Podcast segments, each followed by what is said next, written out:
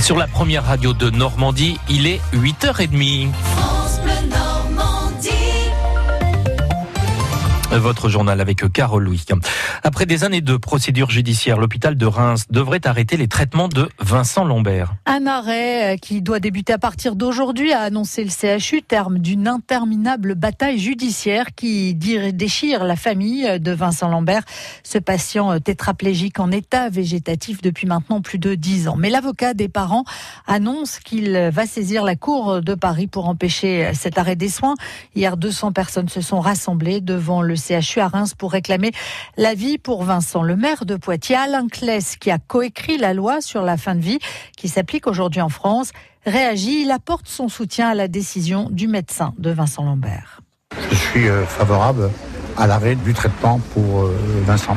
Toutes les expertises euh, ont été faites, c'est-à-dire que le cas de Vincent Lambert rentre dans le cadre d'interruption de traitement possible par la loi. On doit être capable de pouvoir euh, accompagner Vincent Lambert dans de bonnes conditions, euh, en respectant parfaitement, euh, totalement sa dignité, en respectant le souhait de son épouse. Je crois que le moment est venu d'arrêter ces traitements et de l'accompagner. C'est pas abandonner un patient, bien au contraire. Voilà ma position. Maintenant, c'est au médecin, cette lourde responsabilité, la communauté médicale, de prendre ces décisions. Voilà ce que je peux dire aujourd'hui.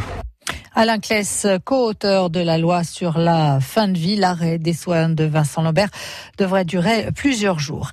Un accident de la route hier soir à peine de pis près de Honfleur en cause un deux roues. Seuls les deux hommes qui étaient à bord ont été hospitalisés en urgence absolue. Et puis des opérations escargots et des ralentissements en cours ou à prévoir.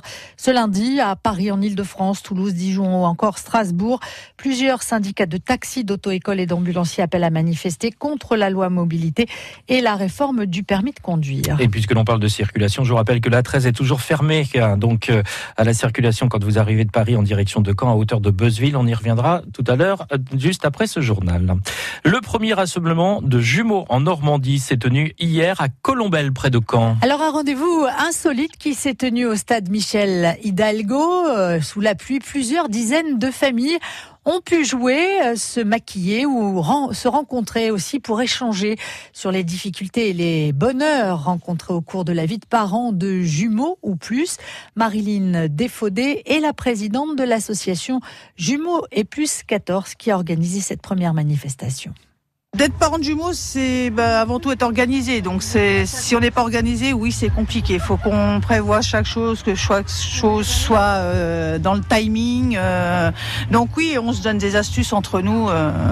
On a vu des familles qui échangeaient entre elles. Il y a des familles qui sont venues entre elles aussi parce qu'il y a plusieurs jumeaux dans la famille, donc ils sont venus ensemble au rassemblement. Ça permet à l'association de se faire connaître dans, bah, dans tout ce qu'on fait, tous les services, les permanences qu'on fait pour qu'on puisse échanger, leur donner des conseils et obtenir des réductions et entre autres aussi pour le matériel qu'on peut leur euh, mettre à disposition et ça leur permet de connaître tous les services qu'on peut leur donner. Marilyn Défaudé avec Marcelin Robinet, vous pouvez contacter l'association sur sa page Facebook ou sur le site jumeaux et plus 14.fr.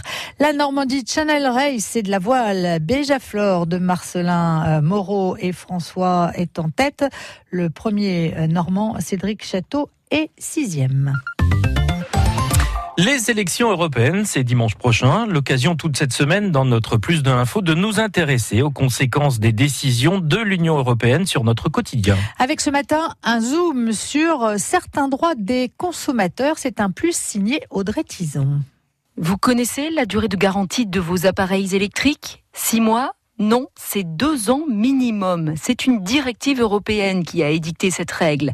Raphaël Bartholomé est juriste à l'UFC Que Choisir. Cette garantie légale contre les défauts de conformité va permettre à tout consommateur d'exiger l'échange ou la réparation gratuite de l'appareil acheté et le vendeur aura 30 jours pour s'exécuter. En cas de conflit, si le vendeur conteste que le problème est d'origine, c'est à lui de prouver qu'il n'a rien à voir avec ce souci et que c'est bien le consommateur qui a cassé le produit. Alors si vous êtes sûr de votre coût, vous pouvez réclamer une expertise.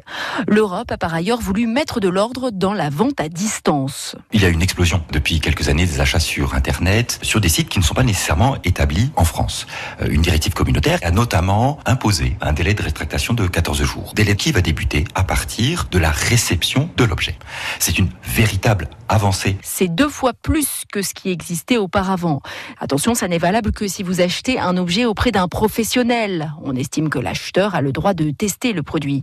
Pas si vous commandez du matériel auprès d'un particulier. Audrey Tison et un plus de l'info à retrouver sur notre site francebleu.fr.